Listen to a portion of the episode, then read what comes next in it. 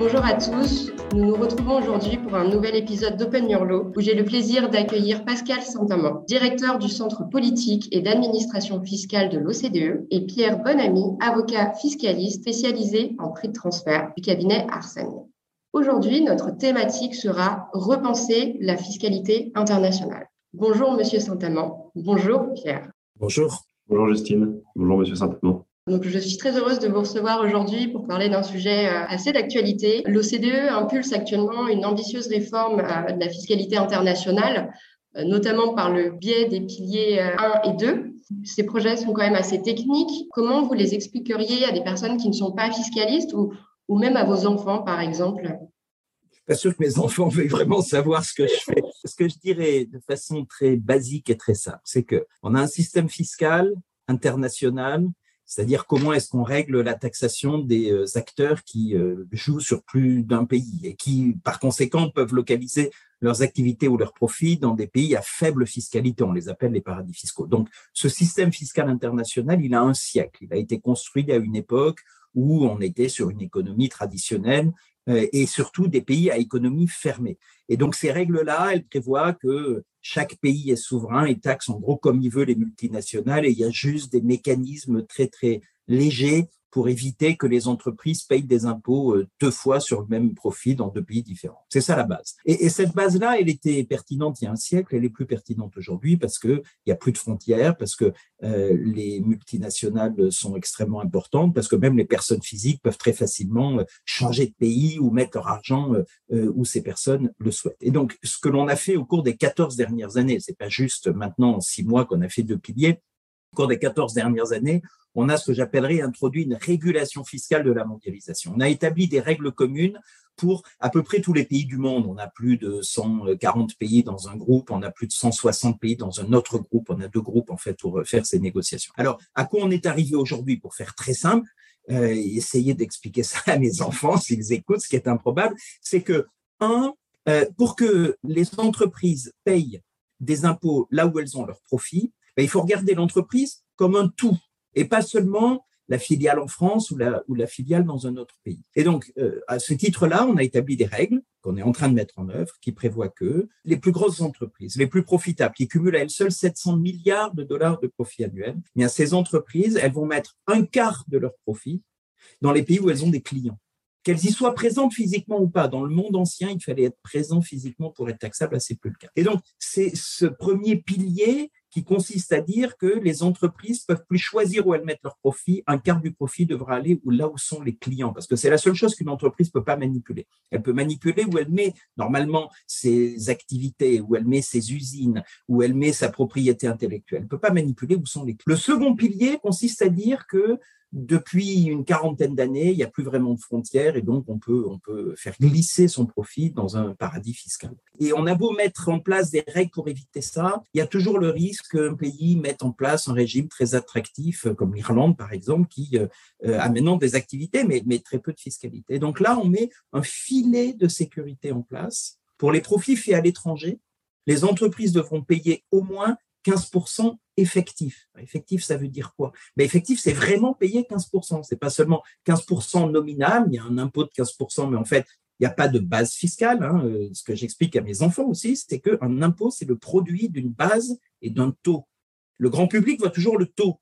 Mais en fait, aussi important, voire plus important que le taux, vous avez la base fiscale. Et donc là, ce que l'on fait, c'est qu'on regarde les comptes financiers des entreprises qu'elles déclarent pour leurs actionnaires, le truc où elles mentent pas aussi, elles mentent, elles vont en prison. Et on regarde quel est le montant d'impôt qui a été payé. Et on le rapporte. Et si c'est en dessous de 15%, eh bien, un pays soit le pays où se trouvent les activités, soit le pays où se trouve le siège de la multinationale, prendra la différence. C'est un filet de sécurité. Donc c'est ça qu'on a fait. Vous voyez, c'est un peu long ma réponse, pardon, mais j'espère qu'elle est claire. Depuis une quinzaine d'années, depuis la crise financière de 2008, on a changé les règles. Et au lieu d'avoir le Wild West, les entreprises font ce qu'elles veulent, comme elles veulent et où elles veulent, ben maintenant, il y a des règles qui sont établies et qui limitent cette optimisation fiscale qui était devenue la règle. Très bien, je vous remercie beaucoup pour cette réponse très complète. Effectivement, l'OCDE est engagé sur de très grands chantiers depuis, euh, comme vous l'avez dit, euh, un certain nombre d'années. Donc oui, c'est vrai, ça ne saurait pas se réduire à ces récents travaux. Et du coup, Pierre, vous, de votre point de vue d'avocat fiscaliste, j'imagine que vous avez des retours de vos clients qui sont euh, notamment des entreprises alors oui, on a, des retours évidemment parce que c'est euh, un projet qui, les, les, piliers font, couler pas mal d'encre euh, et on les retrouve maintenant euh, dans la presse mainstream entre guillemets, les Échos, Le Monde et tous les autres journaux de ce même acabit. Il y a un, accueil qui est un petit peu, il y a peut-être trois phases. La première, c'est une certaine incrédulité, notamment compte tenu du timing, parce que le projet est d'une telle ampleur que les entreprises ont du mal à se résoudre à l'idée que potentiellement, dès 2023, les choses vont changer et qu'on va avoir euh, deux euh, dispositifs supplémentaires à, prendre en compte pour gérer sa fiscalité internationale. Une fois passé ce moment un peu d'incrédulité et, les entreprises finalement regardent un peu le track record de l'OCDE depuis 2008 et voient que tout a toujours été fait sur un timing très ambitieux et que ce timing a quand même été globalement respecté de manière assez serrée. Donc, si on juge du passé pour euh, essayer de deviner l'avenir, on peut se dire que probablement qu'en 2023, les choses vont effectivement changer. Et donc, une fois qu'on a passé cette phase d'incrédulité, il y a une phase qui est celle de la curiosité et de la volonté de comprendre, dans laquelle on est en plein maintenant avec les directions financières et les directions fiscales qui veulent comprendre les, mécanismes des piliers, alors, pilier 1, euh, c'est assez rapide de savoir si on est dedans ou pas parce qu'il y a un seuil de chiffre d'affaires de 20 milliards euh, qui fait que, bon, a priori, les entreprises concernées se reconnaissent et il faut aussi un niveau de rentabilité élevé. pour pilier 2, c'est un peu moins évident et donc on est là dans une phase, une phase qui est celle un peu d'étude d'impact où les groupes s'organisent un peu et réfléchissent, essayent de voir comment ces piliers vont les affecter et quel impact pratique ça va avoir pour eux et ce qui peut mener à une troisième phase, hein, qui va être une phase peut-être d'appréhension, le poids d'un point de vue compliance de la gestion de ces dispositifs au niveau, euh, des entreprises, parce que ça implique euh, un suivi assez fin. Alors, les dispositifs sont construits de manière à éviter de, créer euh, de nouvelles obligations, de nouvelles tenues de compte. on essaye de repartir, enfin, en tout cas, c'est ce que je comprends des différentes euh, règles, etc., au maximum de la consolidation. Euh, mais pour autant, il faut faire un certain nombre de retraitements. Puis, il faut avoir un suivi granulaire, entité par entité, pays par pays. Et donc, ça, c'est quelque chose qui préoccupe les groupes et ils sont en train d'anticiper, ceux qui pensent être dans le scope, qu'est-ce que ça va représenter d'un point de vue pratique demain pour eux comment est-ce qu'ils vont pouvoir s'équiper pour gérer ça? Et évidemment, euh, ça soulève aussi euh, 10 000 questions de leur part, hein, parce que les règles sont euh, toutes neuves, euh, les commentaires, les exemples sont encore tout chauds de l'impression. Donc voilà, on a, on a quand même pas mal de questions. Et c'est, en réalité, c'est, c'est un moment qui est quand même assez, j'ai envie de dire, excitant, même si on parle de fiscalité et que peut-être que l'excitation ne sera pas partagée par tous. Mais on arrive potentiellement à à un tournant euh, qui a certes été amorcé depuis assez longtemps, mais, euh, euh, mais là qu'on voit se dessiner de, de, manière de plus en plus certaine. Très bien, merci beaucoup. Effectivement, on est en, plein Big Bang fiscal, si on peut dire. Mais pour rebondir sur vos propos, Pierre, effectivement, vous avez évoqué ce planning qui est toujours scrupuleusement respecté et maintenu. Du coup, c'est ce qui me permet de passer à ma prochaine question pour Monsieur Saint-Amand. Outre l'aspect fiscal et technique de vos travaux, il y a quand même euh, un aspect euh, gestion de projet qui est assez important, avec de nombreuses parties prenantes. Vous devez concilier les échéances, des objectifs, discuter, euh, faire des consensus. Quel est vraiment votre, votre secret, votre méthodologie pour mener à bien des projets aussi ambitieux? Merci pour la question. Je n'ai pas de réponse évidente. Un, il faut que les conditions soient réunies, les conditions politiques. En ce sens-là, on a eu de la chance de la chance dans un malheur global. Le malheur global, c'est la crise financière de 2008 qui est, qui est fondamentale, qui crée un alignement des, des, étoiles en quelque sorte politique. Euh, vous avez tous les pays du G20 qui sont face à une crise sans précédent et à laquelle ils doivent répondre. Et pour répondre à cette crise, euh, il faut mettre fin aux paradis fiscaux. Et, et, là, la dynamique, elle est, vous avez tous les grands pays qui ont un intérêt commun, des plus petits pays qui avaient bénéficié euh, plus que les autres de la globalisation. Et donc, la dynamique politique, elle est assez évidente. Vous avez 80% de l'économie mondiale contre de petits pays avec des enjeux politiques très forts. C'est-à-dire, il faut répondre au public. Et là, l'OCDE intervient, mais, dans un contexte politique qui est favorable. Alors après, évidemment, il faut bien intervenir, il faut être réaliste. Alors, ça serait quoi les recettes? Je suis pas sûr qu'il y ait de, de recettes euh, prédéterminées, mais qu'est-ce qu'on fait? Un, je crois qu'on établit une dynamique où avant de poser une question, on a une réponse. C'est un peu un message que je passe aux équipes. Ne posez jamais une question à laquelle vous n'avez pas la réponse. Ou plutôt, au-delà, ne posez jamais une question si vous ne savez pas ce que votre interlocuteur va vous répondre. Alors ça veut dire quoi? Ben, Ça veut dire qu'il faut anticiper quelle est la position de chacun des pays et voir si c'est une position dure ou une position un peu moins dure, si c'est une position qui peut changer ou quels seraient les leviers pour faire changer cette position. Et donc, on ne pose jamais une question ouverte. Ça paraît un peu bête, mais il faut jamais poser une question ouverte. Deuxièmement, et j'espère que je vais faire un peu sourire, mais il faut que les réunions soient les plus ennuyeuses possibles. C'est-à-dire qu'il ne se passe rien dans une réunion. Pourquoi? Parce que s'il se passe quelque chose dans une réunion, ça veut dire qu'on n'a pas anticipé correctement. Donc, il faut toujours faire le travail en avance. Donc, quand vous avez une réunion, vous avez 130 pays autour de la table, il faut savoir précisément ce que chacun des 130 pays pense, ce qu'il va dire, et il faut avoir préparé avec ces pays pour que ces pays puissent se retrouver. Et donc, au moment où vous faites la réunion pour valider une décision, ben, il faut que la décision, elle ait été correctement préparer. Le, troisième message, c'est qu'il faut toujours tenir le stylo, c'est-à-dire quand vous négociez quelque chose, il faut que ce soit vous qui écriviez et que vous ayez toujours un temps d'avance. Quand je dis un temps d'avance, en réalité, c'est six mois d'avance sur tout le monde et que vous écriviez des papiers qui soient, euh, qui soient acceptables par les autres. Dernier point, il faut être inclusif. Euh, on ne peut pas, et je pense que ça a été le succès de l'OCDE au cours des 14 dernières années, on ne peut pas faire euh, les choses euh, juste dans un petit groupe de pays qui irait voir les autres et qui les informerait de ce qui va se passer. Il faut de l'inclusivité, y compris avec les pays en voie de développement, avec les pays du G20, mais aussi avec ce qu'on appelle les paradis fiscaux ou avec les petites juridictions qu'il faut respecter. Je pense que le respect, c'est une autre dimension. Ça sert à rien de crier, de dire vous n'êtes pas gentil, vous n'êtes pas bien. Il faut comprendre les pays. Comprendre, ça ne veut pas dire accepter forcément leur politique, mais la plupart de ces pays je ne vais pas me faire l'avocat du diable, mais la plupart de ces pays ou de ces juridictions, je parle même des îles Caïmans ou euh, des Bermudes euh, ou de Panama, ils, ont une histoire euh, qui est parfois compliquée. Nous, on est français, on a fait le commerce des esclaves. quand vous voyez vos interlocuteurs, ils peuvent aussi vous le rappeler si vous êtes un peu brutal dans votre approche. il faut, il faut vraiment intégrer ces dimensions culturelles, ces dimensions historiques. Et ces pays, ils ont bénéficié de la globalisation, mais parce que les grands pays les ont laissés bénéficier de globalisation. Quand vous parlez des entreprises, Pierre Bonamy conseille des, entreprises, il est facile de dire, oh, vraiment, c'est pas bien, ils font de l'optimisation fiscale, c'est euh, des gens euh, qui ne respectent rien. En réalité, c'était légal et ceux qui étaient à blâmer, c'était les États, les gouvernements qui avaient laissé des règles qui ne fonctionnaient plus. Et donc, on ne va pas accuser des gens de faire des choses légales. Alors, certes, ils sont parfois trop agressifs, euh, c'est jamais blanc ou noir, il y, a, il y a un peu tout. Et donc, il faut comprendre la complexité. Le dernier élément, et je vais m'arrêter là, euh, mais qui est peut-être le plus important, c'est que quand vous avez des interlocuteurs, il faut faire le chemin entre ce qu'ils pensent, ce qu'ils disent, ce qu'ils ce qu'ils pensent, ce qu'ils veulent dire, ce qu'ils disent, ce que vous entendez, ce que vous en comprenez. Et vous voyez que entre ce qu'ils veulent dire, ce qu'ils pensent et ce que vous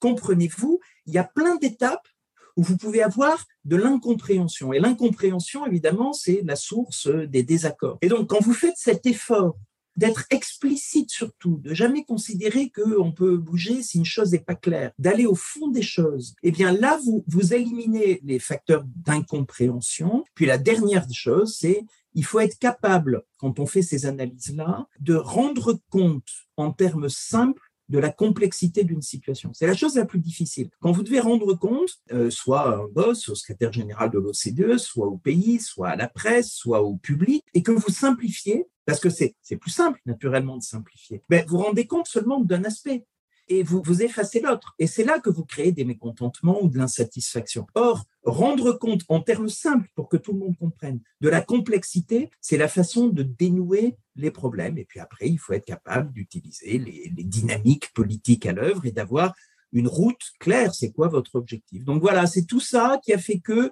avec un, background qui était positif, qui était une dynamique politique très forte, avec un objectif qui était, ben, il faut euh, réguler fiscalement la mondialisation pour réconcilier les classes moyennes avec la globalisation, pour éviter ce qui est ressenti comme une injustice. C'est pas seulement collecter des impôts, c'est faire en sorte que on considère que le système fiscal est juste parce que les plus riches où les plus gros ne peuvent pas échapper à l'impôt en utilisant des règles qui étaient mal faites. Mais tout ça a fait que on a pu avancer dans un monde multilatéral qui est aujourd'hui en danger avec la crise, enfin la crise, la guerre en Ukraine, ça porte un nom. C'est une invasion euh, totalement injustifiée d'un pays vers un autre pays souverain, d'un autre pays souverain. On verra ce que devient le multilatéralisme dans ce contexte-là. Euh, mais c'est vrai que les 15 dernières années en ce sens-là ont été vraiment un effort mondial pour construire une fiscalité plus juste. Très bien, merci beaucoup pour cette, euh, cette réponse très complète euh, où vraiment on, peut visualiser que euh, c'est de la stratégie, c'est bien connaître les interlocuteurs, anticiper, beaucoup anticiper et beaucoup d'écoute. je vais poser une autre question à Pierre concernant le pilier 2. Aujourd'hui, est-ce que toutes les entreprises seront impactées? Parce que pilier 2 vise à instaurer un taux d'imposition minimum de 15%. Or, euh, en France, on est, voilà, on est plutôt vers 25. Donc, euh, est-ce qu'il y a des pièges à éviter? Euh, Quel est votre conseil à ce sujet, Pierre? C'est, vrai que la, question est légitime et d'ailleurs, elle revient assez souvent, particulièrement dans, ce, dans, ce, stade un peu, un peu préliminaire où les gens découvrent le dispositif du pilier 2. il y a un réflexe qui est en effet de se dire bah, moi, mon groupe, il est établi en France. en France, je suis à 25%, donc a priori, ça ne me concerne pas qui peut être vrai, mais ce qui peut également être faux. Je pense qu'il y, y, a une analogie qui est peut-être un, peu triviale, mais euh, qui est celle d'un dîner au restaurant entre amis. S'il y en a un qui part sans payer, mais les autres paieront pour lui.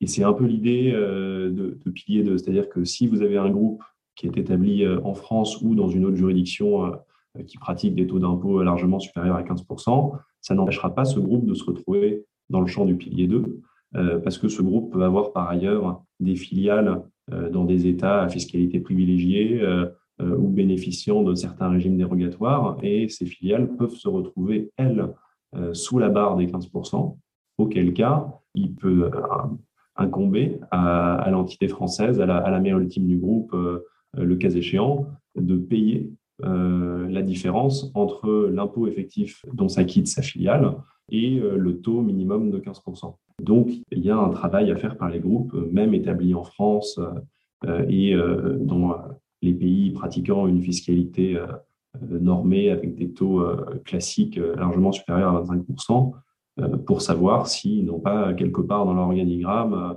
un régime onshore, un centre de copartagé à Maurice, voilà, tout, tout ce genre de, de, de régimes un peu dérogatoires qui seront probablement bientôt des souvenirs fiscalistes. Très bien, merci beaucoup Pierre. Et du coup, la prochaine question est commune. Comme on a pu l'évoquer au cours de cet épisode, on constate depuis une dizaine d'années, voire plus, une prise de conscience collective. Et selon vous, est-ce que cette prise de conscience a été aidée par les travaux de l'OCDE ou c'est plutôt l'inverse? Comme Pierre ne, ne, presse pas le bouton unmute, je vais, je vais essayer de répondre. Je crois qu'il y a, comment dire, une dynamique qui c'est les, les, différentes institutions sont nourries euh, les, unes et les autres. Il y a quelque chose d'assez intéressant qui est, certains observateurs disent, sont les leaks. Donc les leaks, c'est toute cette série de scandales qui ont été révélés par la presse qui ont conduit les politiciens à réagir. C'est en partie vrai et en partie faux. Parce que si on prend par exemple en 2012, euh, toute la campagne euh, faite euh, contre Starbucks, Apple et les autres au Royaume-Uni.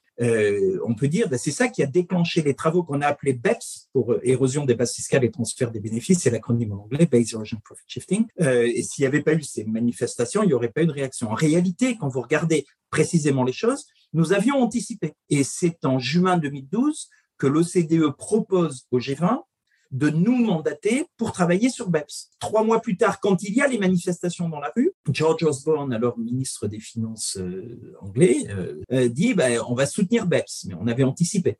un autre exemple, en 2014, euh, lorsque euh, il y a les LuxLeaks sur des rescrits fiscaux, c'est-à-dire des arrangements entre les entreprises et le Luxembourg pour localiser des profits au Luxembourg, alors que ces profits ne sont pas taxés au Luxembourg, ils sont en fait pris dans d'autres pays euh, où ils échappent à l'impôt, et tout ça en totale opacité. Quelques semaines plus tard, l'OCDE arrive avec des règles pour obliger la transparence des rescrits fiscaux. On peut dire c'est une réaction aux leaks. En réalité, ça faisait un an qu'on y travaillait. Mais je ne veux pas dire que c'est lié, que ça arrive après coup, parce que s'il n'y avait pas eu cette dynamique, on n'aurait pas eu un soutien politique très fort, et le soutien politique, il est en réponse à la pression médiatique, à la pression de la société civile, mais aussi, indépendamment de cette pression, à la nécessité de répondre à un défi fondamental qui est celui d'une fiscalité internationale qui ne fonctionne plus et qui met en cause, qui met en danger le consentement à l'impôt. Et n'oublions pas, pour revenir aux fondamentaux, que le consentement à l'impôt, c'est le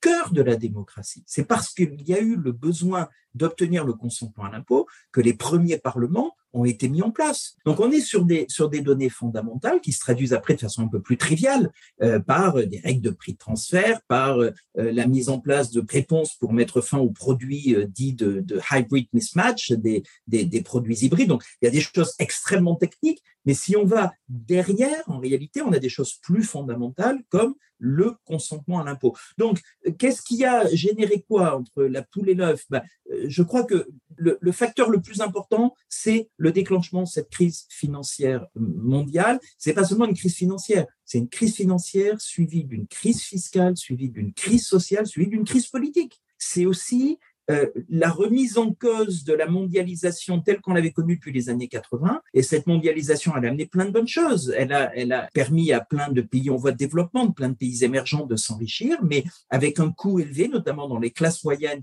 des pays occidentaux. Et voilà, euh, les règles, elles étaient plus adaptées. Il a fallu les adapter. Donc, vous voyez, c'est une dynamique d'ensemble qui, qui rend, si on regarde des choses en long terme, c'est en quelque sorte une nécessité de l'histoire. Il n'y a pas de contingence. Et puis après, dans cette nécessité, dans ce temps long, ben, on a euh, des dynamiques euh, qui, euh, qui se nourrissent les unes les autres. Merci beaucoup. Du coup, Pierre, qu'en pensez-vous? J'en pense que j'aurais dû intervenir en premier parce que c'est très difficile de passer après une réponse pareille. Mais bon, je suis évidemment d'accord avec tout ce que Pascal Saint-Amand vient de dire. Et en effet, euh, c'est vrai que je pense ce tournant de 2008 est euh, probablement hyper important.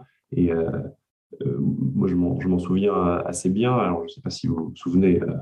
Saint-Amand, mais en 2008, j'étais étudiant en Master 2 à Paris 2 et vous étiez professeur de fiscalité internationale dans le, dans le Master 2 et on était en plein dans le scandale des, paradis fiscaux post-crise 2008.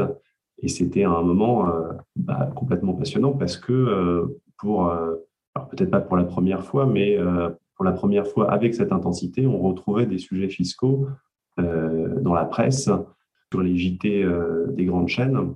Le système fiscal un peu inopérant, il prédate 2008 évidemment, mais les changements qui sont intervenus, je pense qu'en effet, ils n'auraient pas été possibles, ou alors pas à ce train-là et avec cette efficacité, avant cette crise qui a été un peu un peu l'étincelle euh, qui a permis cette, prise de connaissance et qui a un peu euh, posé le sujet de, ce que vous disiez tout à l'heure, à savoir euh, la nécessité de réconcilier les classes moyennes avec la fiscalité internationale. Et donc ça, ça passe par bah, la refonte du système, mais aussi sur ce point extrêmement important qui est l'importance de la, de la pédagogie et de la d'avoir un propos le plus simple possible pour que les gens comprennent que personne n'est en train de les flouter et qu'au contraire, le, système euh, est en train de, subir des changements dans la vocation et de le rendre in fine euh, le, plus vertueux possible, euh, même si ça passera peut-être par des itérations et qu'il y aura sans doute un coup de compliance à supporter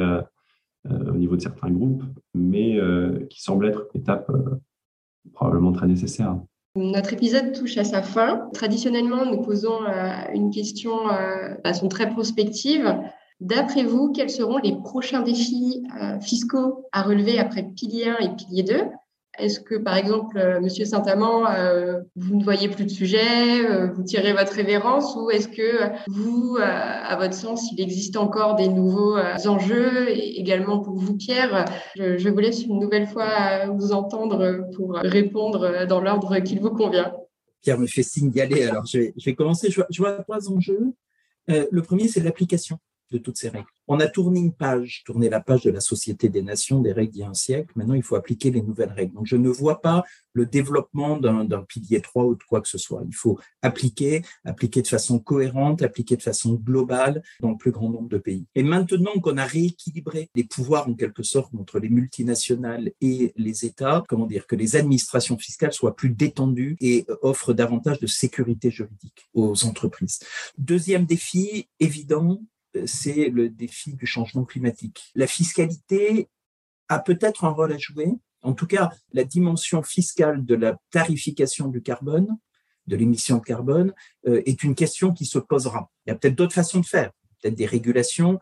Euh, on voit bien que euh, mettre en place une taxe sur le carbone, euh, ça provoque des mouvements très forts, surtout à une époque où le prix de, de l'énergie est en train de s'envoler en raison des tensions géopolitiques. Mais voilà, il y a une dimension climatique pour laquelle la question fiscale sera pas totalement étrangère. Puis le, troisième défi, ben, c'est à quoi ressemble le monde dans cinq ans? Est-ce qu'il se fragmente? Est-ce qu'on garde de l'unité? Et il y aura des conséquences fiscales liées à ces changements géopolitiques. Donc voilà, mais j'espère que sur le front de l'impôt sur euh, les sociétés, on va se calmer, on va être dans un mode d'application. Environnement, euh, je crois que c'est euh, un nouveau territoire qui s'ouvre et on n'a pas les réponses aujourd'hui. Puis après, il faut euh, regarder les autres dimensions, euh, les pays en voie de développement et la nécessité de mobiliser les ressources domestiques, ce qui veut dire la fiscalité, et euh, les autres impôts, la TVA, avoir une TVA qui fonctionne, qui soit pas trop régressive. Enfin, voilà, il y a toutes ces, ces dimensions-là. L'impôt sur les sociétés qui a occupé tellement de temps, c'est une petite partie de l'ensemble fiscal,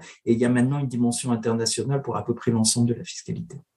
Bah, je, rebondis juste. Le, point du climat est, extrêmement important, mais là-dessus, j'ai probablement moins de, moins de valeur ajoutée. Sur le sujet de la relation entre les entreprises et l'administration, de manière générale, je pense en effet que c'est quelque chose de, très structurant, que ce soit d'un point de vue domestique ou d'un point de vue international. Il y a des efforts qui ont été faits en France en ce sens, euh, mais je pense qu'on est euh, quand même assez loin de la ligne d'arrivée. Et d'un point de vue international, si on revient sur les, dispositifs euh, qui vont être mis en place très prochainement, euh, c'est vrai qu'ils vont être potentiellement source euh, de, nombreux conflits, déjà d'interprétation des règles au début, puis ensuite parce que chacun, chaque État aura assez naturellement une vision peut-être un peu opportuniste des règles et des situations dans lesquelles deux États veulent attirer le même bout d'assiette sont probablement assez fréquentes. Bon, cela étant, je sais que l'OCDE n'a pas attendu mon commentaire pour euh, travailler là-dessus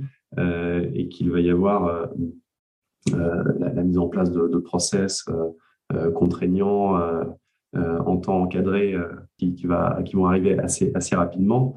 et c'est vrai que là-dessus, je pense que c'est ça fait partie des, points qui, soucient, entre guillemets, nos clients.